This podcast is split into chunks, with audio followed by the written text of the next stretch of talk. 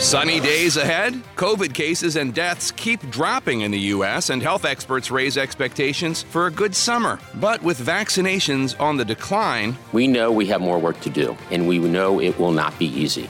Have we, in fact, turned the corner? I'll speak to the White House COVID response coordinator, Jeffrey Zients, next. And party of one. House Republicans prepare to say, You're fired to one of their own for telling the truth about the former president and the U.S. Capitol attacks. Liz Cheney's not the only top Republican who has faced heat. Are Republican voters interested in anything other than the politics of Trump? Utah's Republican Governor Spencer Cox joins me to discuss ahead. Plus, full stop? President Biden set to meet with Senate Republicans as their leader, Mitch McConnell, says he's not open to compromise. 100% of my focus is on stopping this new administration. Where do things stand on Biden's agenda? I'll speak to House Majority Whip Jim Clyburn in moments.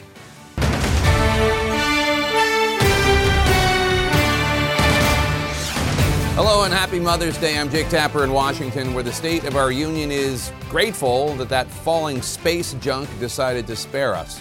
This week, President Biden is trying to turn bad news into momentum. The White House says a disappointing jobs report is a clear sign that Congress needs to move forward and quickly on Biden's $4 trillion infrastructure and families plans. This week, the president will host a group of Republican senators for negotiations, even as the jobs news has some Republican governors undoing a key part of Biden's COVID response package, those extra $300 federal unemployment benefits, which many Republicans view as a possible disincentive for folks to rejoin the workplace. Meanwhile, House Republicans appear focused elsewhere.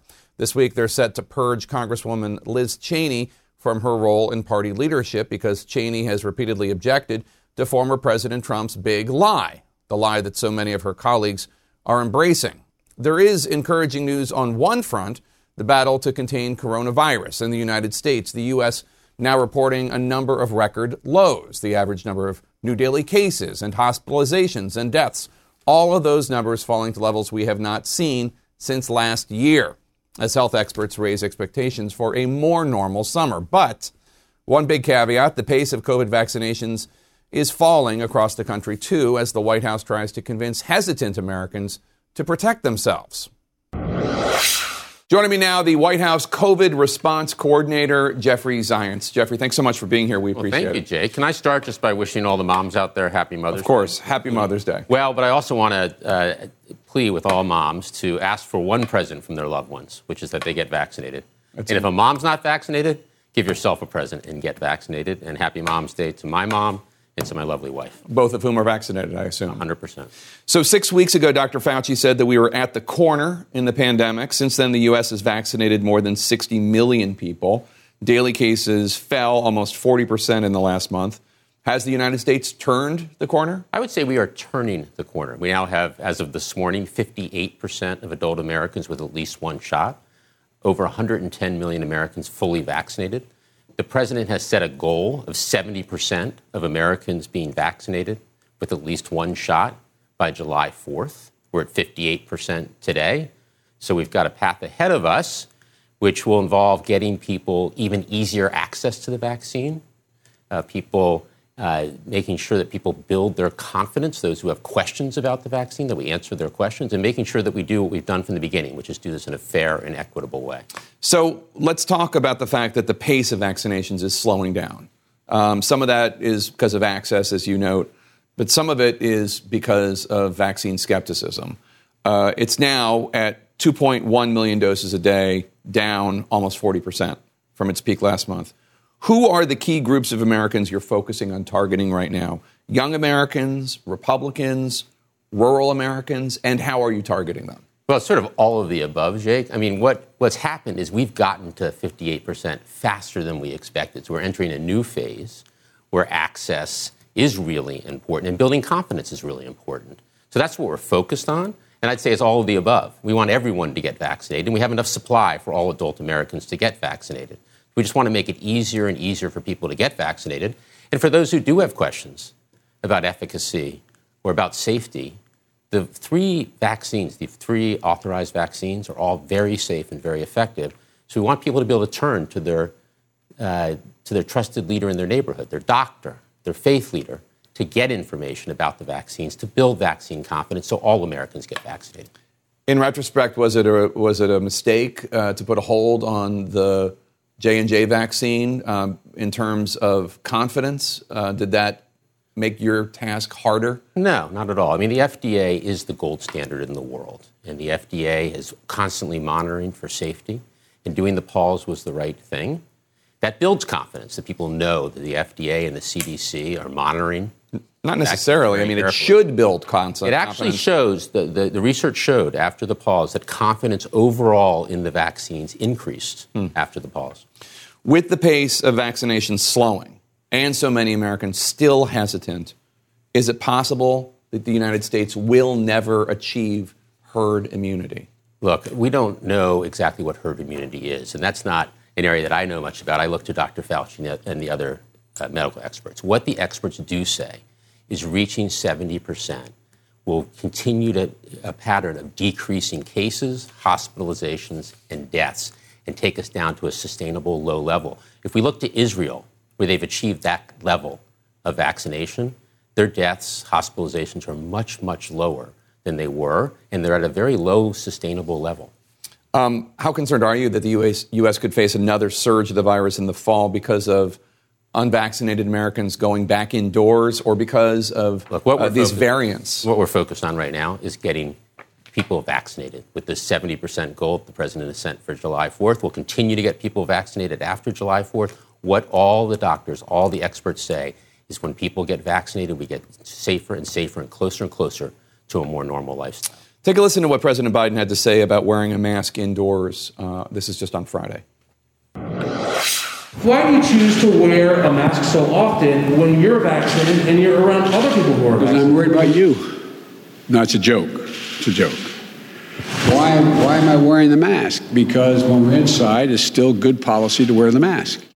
Is it really necessary for a fully vaccinated person to wear a mask at a limited indoor gathering if everyone there is vaccinated? Well, the CDC has given guidance that when you're with family and friends that are vaccinated in small groups, you don't need a mask. So, why does President Biden, in a room full of vaccinated journalists, Look, with everybody in that room vaccinated, why does he need to wear a mask? The president is going to continue to follow the CDC guidance.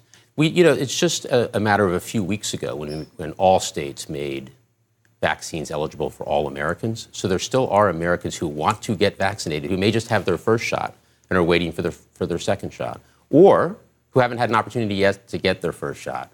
And we want those folks to get vaccinated. And the July 4th deadline is a really good, or goal, is a really good goal uh, that the president has set of 70% of all Americans with at least their first shot by July 4th. Former FDA Commissioner Scott Gottlieb says that the CDC could consider lifting indoor mask mandates right now. And in fact, he is suggesting that that will be a sign of confidence to show uh, that everything is science based and that there is an end uh, of the tunnel. There's we're going we're going to look to the CDC. Um, the president from day one has said we're going to look for, we're going to rely on science and facts, and that's what we'll do. The CDC has, across the last several weeks, given guidance for vaccinated people to do indoor gatherings with other vaccinated people, as I talked about earlier, to not wear masks outside except when you're in a very crowded place. And we look forward to further guidance from the CDC about what the advantages are of being vaccinated. What is clear is anyone who's not vaccinated should get vaccinated. No, I agree. But I, I, I think one of the reasons why journalists are annoyingly harping on this, and some health experts are, is because there is a light at the end of the tunnel. And President Biden being able to take off his mask in a room full of journalists and White House staffers, all of whom are fully vaccinated, is a demonstration that the vaccines work. You and I are both vaccinated, and you and I are in a room together talking, and I have no fear that I'm going to get the virus from you, and I assume vice versa.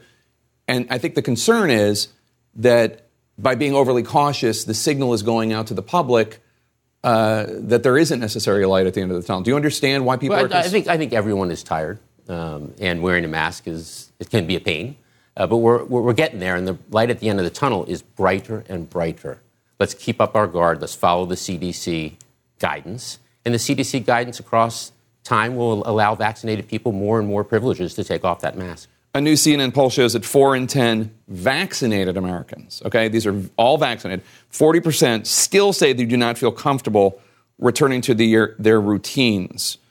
would you like to see more vaccinated Americans embrace their immunity and resume their routines if it's safe, if everybody in we there? all want to get back to a normal Right. lifestyle. I think we're on the path to do that. Let's stay disciplined and let's take advantage of the new privileges of being vaccinated and not wearing masks outdoors, for example, unless you're in a crowded place. And as we all move toward that 70% goal, there'll be more and more advantages to being vaccinated. And if you're not vaccinated, you're not protected. Yeah. Both Pfizer and Moderna say that booster shots of their vaccines uh, will likely be needed. It's been six months since the first shots in the U.S. Could Americans be getting booster shots uh, as soon as this fall? Look, we're going to look to Dr. Fauci, the FDA, as to the timing and, necess- and necessity of a booster shot. Uh, if boosters are necessary, we'll certainly be ready, as we have been for all contingencies, and we'll have sufficient supply. So you're focused on the virus and the vaccine, not on the economy. I get that. But I would be remiss if I didn't acknowledge you were the former director of the National Economic Council under President Obama.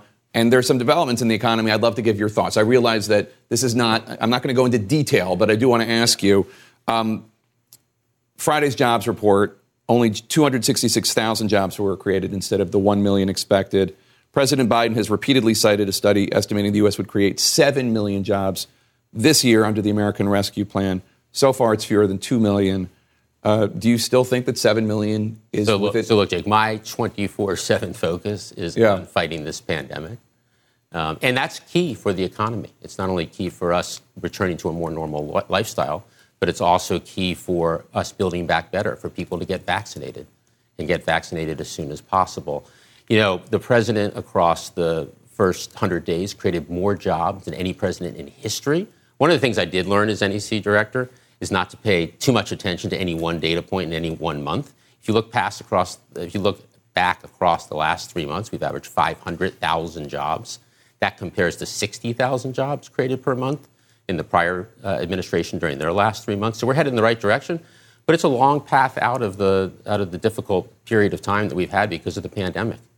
I know that it's a complicated issue, but there are governors now who are going to go off the, the enhanced federal unemployment insurance because they think it's a disincentive for people to go out to work.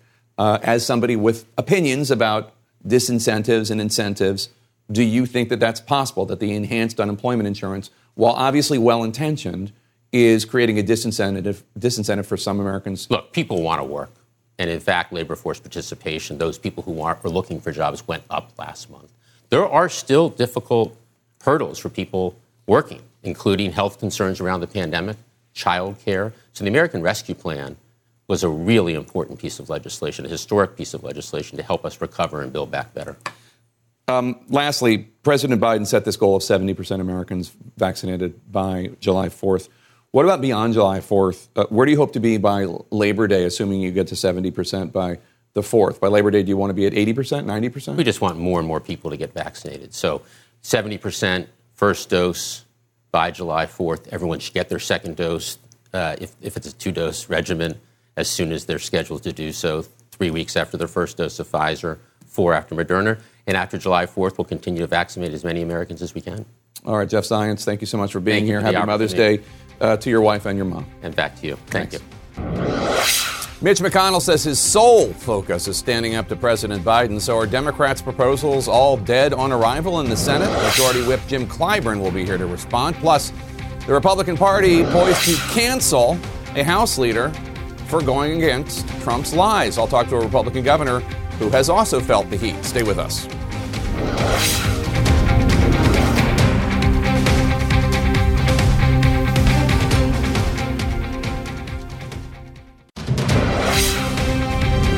Welcome back to State of the Union. I'm Jake Tapper. President Biden is set for two major bipartisan meetings at the White House this week as his $4 trillion proposals hit a roadblock in Congress. But compromise is going to be much easier said than done as Republican leaders signal this week they have other priorities. Joining me now, House Majority Whip James Clyburn of South Carolina. Uh, Whip Clyburn, thanks for joining us. The U.S. economy added only 266,000 new jobs in April, well below economists' predictions. Your state's Republican Governor Henry McMaster says South Carolina will soon no longer participate in the expanded federal unemployment benefits program past June, he said, because, quote, What was intended to be a short term financial assistance for the vulnerable and displaced during the height of the pandemic has turned into a dangerous federal entitlement, incentivizing and paying workers to stay at home rather than encouraging them to return to the workplace. Unquote. Um, do you think that for some people, those extra funds are possibly providing a disincentive to work? Well, first of all, Jake, thank you very much for having me, and uh, happy Mother's Day uh, to all the mothers out there, especially my two daughters, uh, Jennifer and Angela. But you know, listening to the governor's statement the other day, uh, it bothered me a little bit. In South Carolina, uh, where we have such a sort of, let's just say, female dominated workforce. And if you look at that jobs report, uh, yes, it was disappointing, but it was more disappointing among women uh, because they are basically the, the caregivers, unfortunately. Uh, they are uh, populated uh, in the world of work uh, that is slow coming back. the teachers, there are child care workers, and all of that. We have to be very careful I was disappointed to see the governor say that because I'll tell you, um, we may be talking about uh, the big lie as it relates to the election, but very close to that is this notion that people don't want to work. I have not met any of those people who don't want to work. I have met a lot of people who are staying off from work because they cannot find child care for their children. And you've got the Republican Party not wanting to make that a part of infrastructure that is a critical part of infrastructure. So I think that this notion uh, that people are not going to work because they would rather stay at home, they'll make more money uh, if they are uh, drawing unemployment. Uh, I've been hearing that all of my life. It has never been true. It's not true now. I don't think it ever will be true. Uh, let's talk about the big lie, which you just brought up, um, and, and, what's happening across the aisle uh, in the House. Republicans are set to remove Wyoming Congresswoman Liz Cheney from her leadership role because of her refusal to spread President Trump's big lie that the election was stolen. She's inarguably more conservative than Elise Stefanik, who's poised to replace her. She voted with Trump more reliably than did Stefanik. Uh, it really all seems to be about uh, whether or not she's willing to, to spread the lie about the election. Um, what's your take on all this? That's exactly what it's about. And, you know, uh, I don't agree with Liz on much politically, uh, but you know, that's how we grow as a country. This whole thing that everybody ought to be marching in lockstep, that is what leads people to destruction. People ought to have a diversity of thought. Diversity is very, very important. We want to limit it uh, to gender and sometimes to race. It is also about thought. And I want to see a strong Republican Party. My parents were Republicans, and I would love to see this party honor them.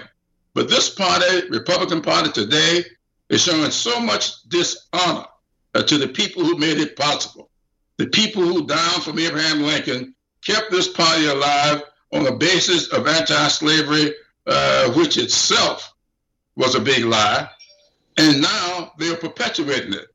Now, they talk a lot about cancel culture. This is the classic cancel culture.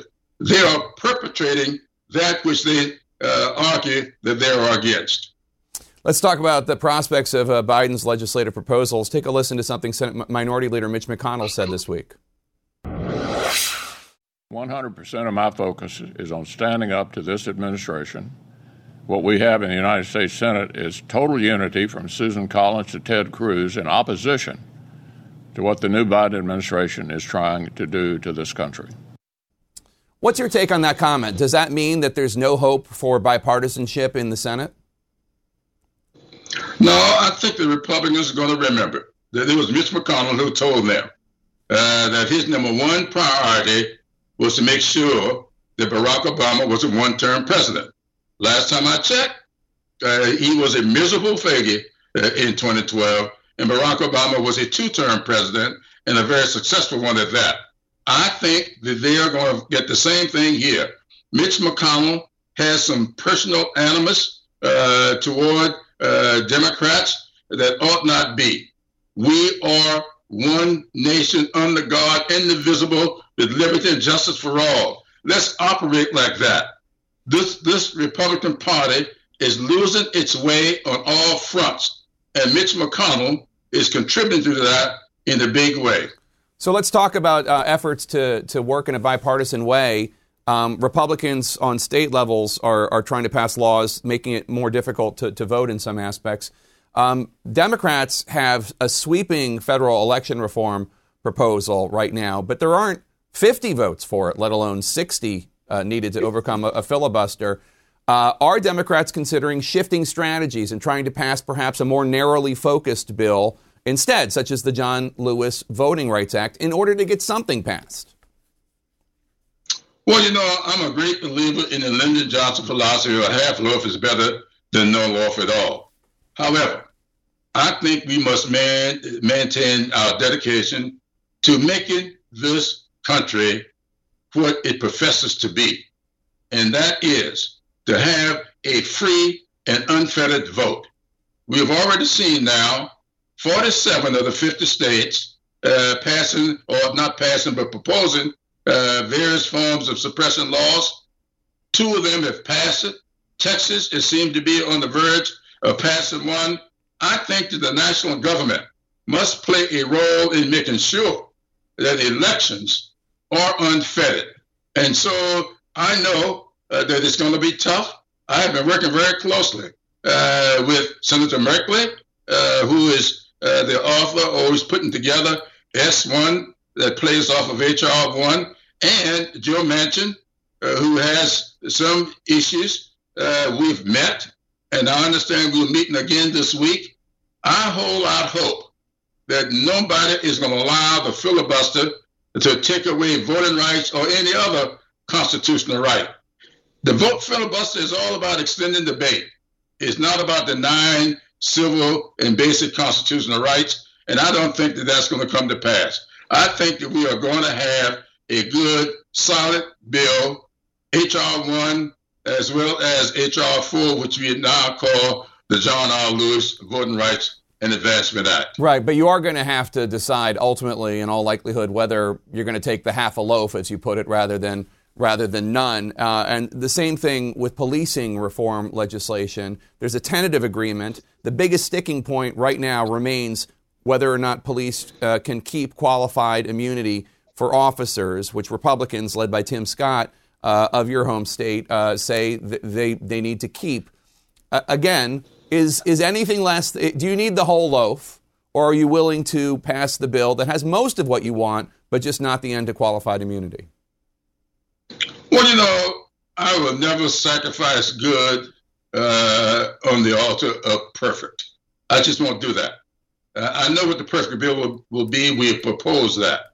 I want to see good legislation, and I know that sometimes you have to compromise. But let me say this I have been saying from the beginning we have well trained police officers.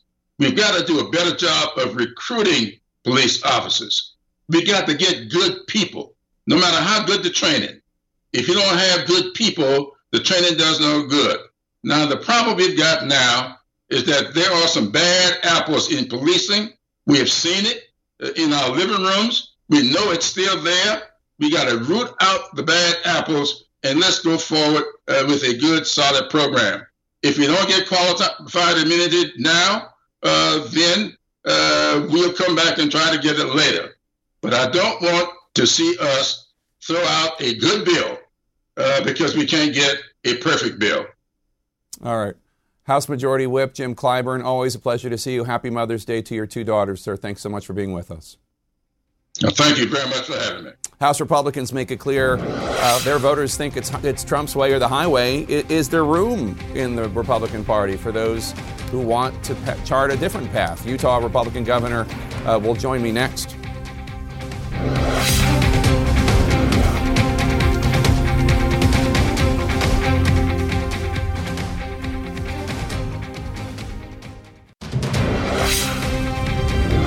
Welcome back to State of the Union. I'm Jake Tapper. Last week, the Republican 2012 presidential nominee Mitt Romney was booed at his state's GOP convention, and Utah's Republican governor faced some disapproval of his own from the raucous crowd. Now, Governor Spencer Cox is defending his record as a conservative and telling Utahns, quote, as leaders, we're charged with making hard choices. We must not only represent our constituencies, but do our homework and follow our consciences, unquote. Do his fellow Republicans agree? Joining us now to discuss Utah Governor Spencer Cox. And Governor Cox, let me first of all say Happy Mother's Day to your wife and your stepmom and your mom. I hope it's a joyous day for all of them. Thanks, Jake. It's, it's a great day. Ha- happy Mother's Day to all the mothers out there, especially my wife who gave birth to our four kids and, and actually um, was a gestational carrier for my sister. Pretty cool, pretty cool wow. story and a great, great woman. What a what a cool what a cool story. Um, anyway, let's uh, go into the news here. A new jobs report this weekend was disappointing, showing only 266,000 jobs added in the U.S., a quarter of the 1 million that had been projected. Unemployment ticked slightly up. Now, your fellow Republican governors in South Carolina, Montana, Arkansas have decided to end the extra $300 in federal unemployment benefits in an effort to get Americans back to work. I know unemployment is very low in Utah, but what do you think of that idea? Is it that a good idea? Do you see those extra funds as a disincentive to work? Yeah, unfortunately, I think it is a good idea. And, and look, the, the, the, purpose of those funds uh, were, were, absolutely critical during the, the pandemic. As, as we struggle now, we're towards the end of the, the pandemic. And here in Utah, our unemployment's at, at 2.9%, uh, the lowest in the nation. And, and, the biggest problem we have right now in the state of Utah are, are finding workers for the jobs that are available. And, and as we talk to workers, we, we found that it actually is a disincentive. And so I, I, it is a terrible jobs report, not what what we were expecting at all, but, but that's what happens when we, we pay people not to work. Now, again, there, there are families that are struggling. We want to help them out, but at some point we have to roll that back. Let's talk about President Biden's $2.3 trillion infrastructure proposal. I know you don't support that plan, but as you know, Utah has uh, a C plus infrastructure grade from the American Society of Civil Engineers. Biden has suggested that the Republican counteroffer of roughly uh, $500 billion uh, is not enough. Um, do you want Republicans in the Senate to meet Biden in the middle so they can pass some funding and, and Utah commuters and residents will get the infrastructure they need? Well, I, I, should also point out, Jake, that that C plus is the highest in the nation. So we're, we're uh, it, it's not a great score, right. but the, the, thank you. We're, we're, the best. We're the best in the nation when it comes to that. And so I, I do think that that's important. Look, I, have I've said all along that, that there is room for bipartisanship and common ground on infrastructure, especially traditional infrastructure, roads and bridges, uh, water projects, those things that are that, that we know are necessary. And we do have an aging infrastructure here in our country. This is the one area we heard it during the Biden administration, we heard it during the Trump administration, and we're hearing it now where everybody believes there actually is room to get something done. And I hope they'll figure it out. House Republicans meet on Wednesday. They're going to likely vote to oust Republican conference chair Congresswoman Liz Cheney for pushing against former President Trump's false claims about the election. She is more conservative, pardon me, than uh, the woman who will likely replace her, Elise Stefanik. She voted with Trump more reliably than Stefanik did. What does it say about your party that House Republicans are planning to remove Liz Cheney because she won't tell the big election lie? Well, it, it, shows that we're very divided as a party, and uh, that's no secret. I'm not the first person to to say that. But as we talk about broadening the tent and and bringing in a new generation of Republicans, we, we really have to allow for for those types of differences. We're again we're seeing that here in Utah. This is playing out everywhere. You you referenced the convention that took place last week. I, I think what's remarkable, and you did hear that that clip of the boos, and and Senator Romney certainly got the uh, the, the, brunt of that. Uh, but but the the resolution to censure him actually failed, and uh, and that was with uh, again a small number of delegates, uh, theoretically the most passionate and, and, maybe extreme number of delegates. But but the the truth is that we believe here in Utah that there is room in the party for both Senator Mitt Romney and Senator Mike Lee, and uh, they're working together on some really important legislation, and and I hope there's room in the party for uh, for all of those voices. You know, it's interesting though because you're not talking about differences on say, taxation or whether or not we should have troops in Afghanistan after September. You're talking about differences uh, about a fact that, that one group of people is refusing to accept and the other group of people is saying, like Mitt Romney, and like you, Joe Biden won the election. Now, Republicans at your convention, you know, erupted into these boos against Romney. uh, who, uh, as you know, has been a lifelong uh, Republican. And I, I'm just wondering. Well, let's take a listen. I want to play that clip. Now,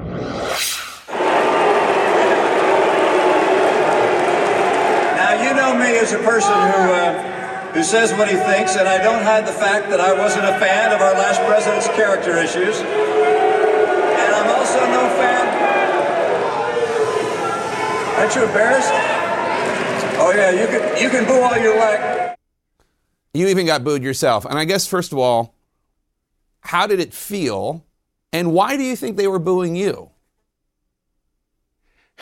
Well, I, you didn't play the clip from my speech. Um, it, it, was uh, there. There were just a few scattered kind of boos, and and that specifically was around the, when, when, I was talking about our, our pandemic response, and and and I think that uh, this this past year has been really tough on on, on people. There's there's no question about that, and and, and has, has certainly heightened those passions and that divisiveness. But I've I've said for a long time that, that that one of the problems in our country is that politics has become a religion, and and when you when you talk about the the previous piece of that, of course course, what, what Senator Romney was going through and, and, the, and the conversations there. I, I'm, I'm more interested in figuring out kind of how we got here and how we, we move out of that. I, you know, how, how did President Trump get elected in the first place? Because I think that was a surprise to a lot of people. And I think we do ourselves a disservice as, as a party if we don't try, and as a country, if we don't try to get at the heart of w- what is driving people to believe things that, that aren't true. W- what is it that's happening out there that has led us to to this point, and then and then how do we counter that? How do we change that?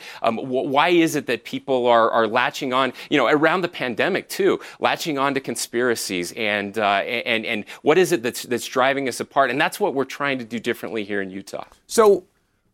I asked Congressman uh, Adam Kinzinger, a Republican from Illinois, uh, again, a very conservative Republican, but one who acknowledges, as you do, as Cheney does, as Romney does, that, that Biden won the election. Um, how many people in the House Republican caucus he thinks actually believe this nonsense. You know, that the Chinese shipped in bamboo ballots to Arizona and all this craziness.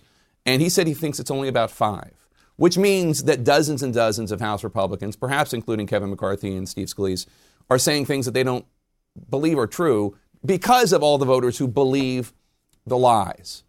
Does it so so I guess there are two things going on. And one is people pandering to people who believe the lies, and then the other is people who believe the lies. Why do you think so many people believe the lies? You talked about trying to get to the bottom of it. Why, why do you think it is? Yeah, no, and this is something I, I, I don't know, but I, I wish I knew, Jake. I, have I've, I've spent a lot of time talking to different people. I live in a very rural part of the country. I live actually 100 miles south of Salt Lake City in a small town, 1,200 people where I grew up. And, and it's, it, it's this idea, this people feeling left behind, um, people feeling like the deck is stacked against them.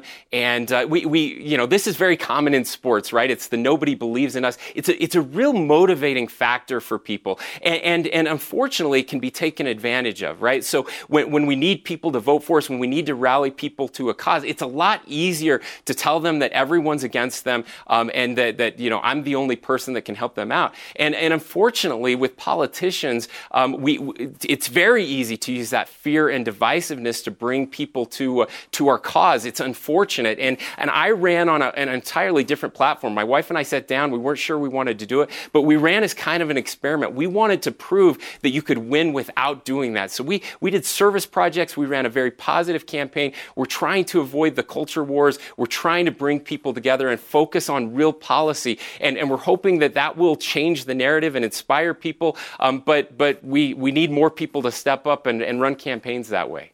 Governor Cox, I appreciate your integrity. Thanks for being with us. Uh, hope to have you on again soon. And happy Mother's Day to mom, stepmom, and wife. Thanks, Jake. Same to you and all the mothers in your life. Coming up, a big celebrity who thought the president owed him something, and an attorney general facing an impossible decision. It's a story I bet you might not have heard before. That's next.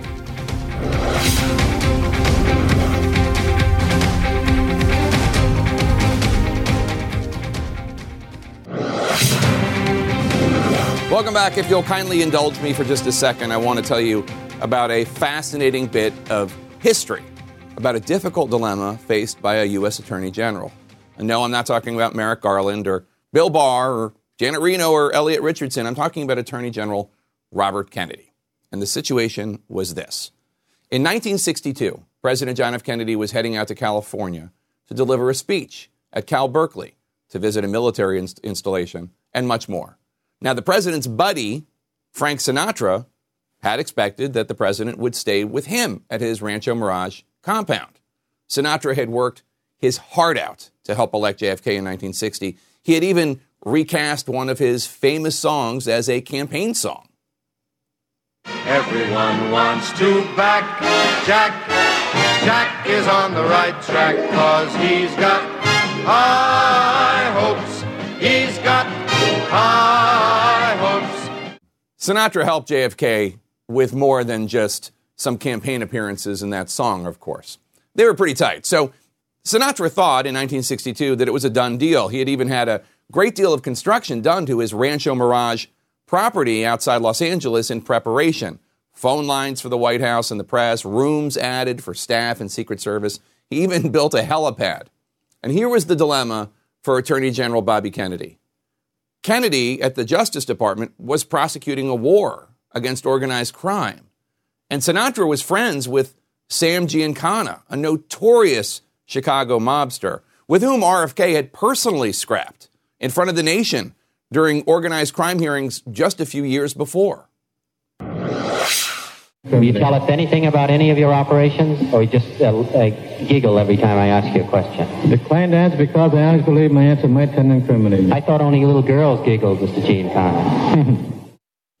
So, was Attorney General Kennedy going to let his brother, the president, stay at the compound where a mobster, Sam Giancana, had also slept? Or was Attorney General Kennedy going to insult Frank Sinatra, a huge celebrity without whom his brother might not have been elected? That is the true story that inspired me and on which I based my second novel, which is titled The Devil May Dance and comes out on Tuesday. Viewers of the show were wonderfully supportive when I wrote the first novel in the series, which came out three years ago, The Hellfire Club, about fictitious Congressman Charlie Marder and his wife Margaret, thrust into the world of Joe McCarthy's Washington in 1954. Now, Charlie and Margaret head west to investigate Rat Pack era Hollywood in 1962. Uh, you can go to jaketapper.com if you want to find an independent bookstore selling an autographed version on sale Tuesday. Thank you so much for indulging me, and thanks for finding politics as fascinating and fun as I do. This year has been really tough on a lot of mothers. We want to show our gratitude next.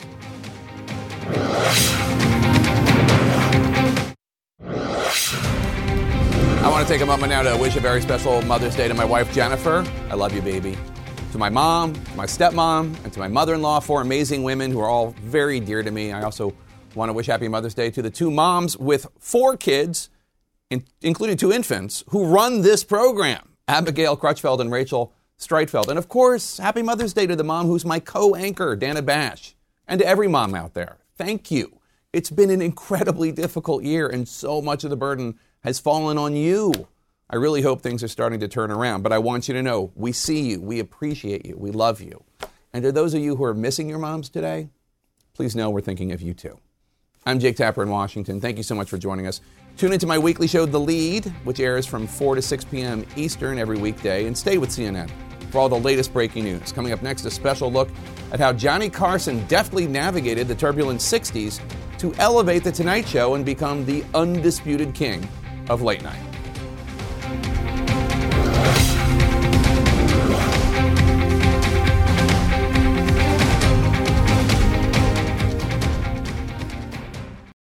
Quality sleep is essential, and that's why the Sleep Number Smart Bed is designed for your ever evolving sleep needs. So you can choose what's right for you whenever you like. Need a bed that's firmer or softer on either side? Helps you sleep at a comfortable temperature, quiets their snores. Sleep Number does that. Sleep better together. JD Power ranks Sleep Number number 1 in customer satisfaction with mattresses purchased in-store. And now, save 50% on Sleep Number limited edition smart beds for a limited time. For JD Power 2023 award information, visit jdpower.com/awards. Only at Sleep Number stores or sleepnumber.com.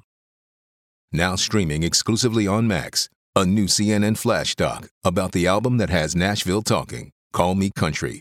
Beyonce and Nashville's Renaissance. Watch it at max.com slash call me country. Max subscription required.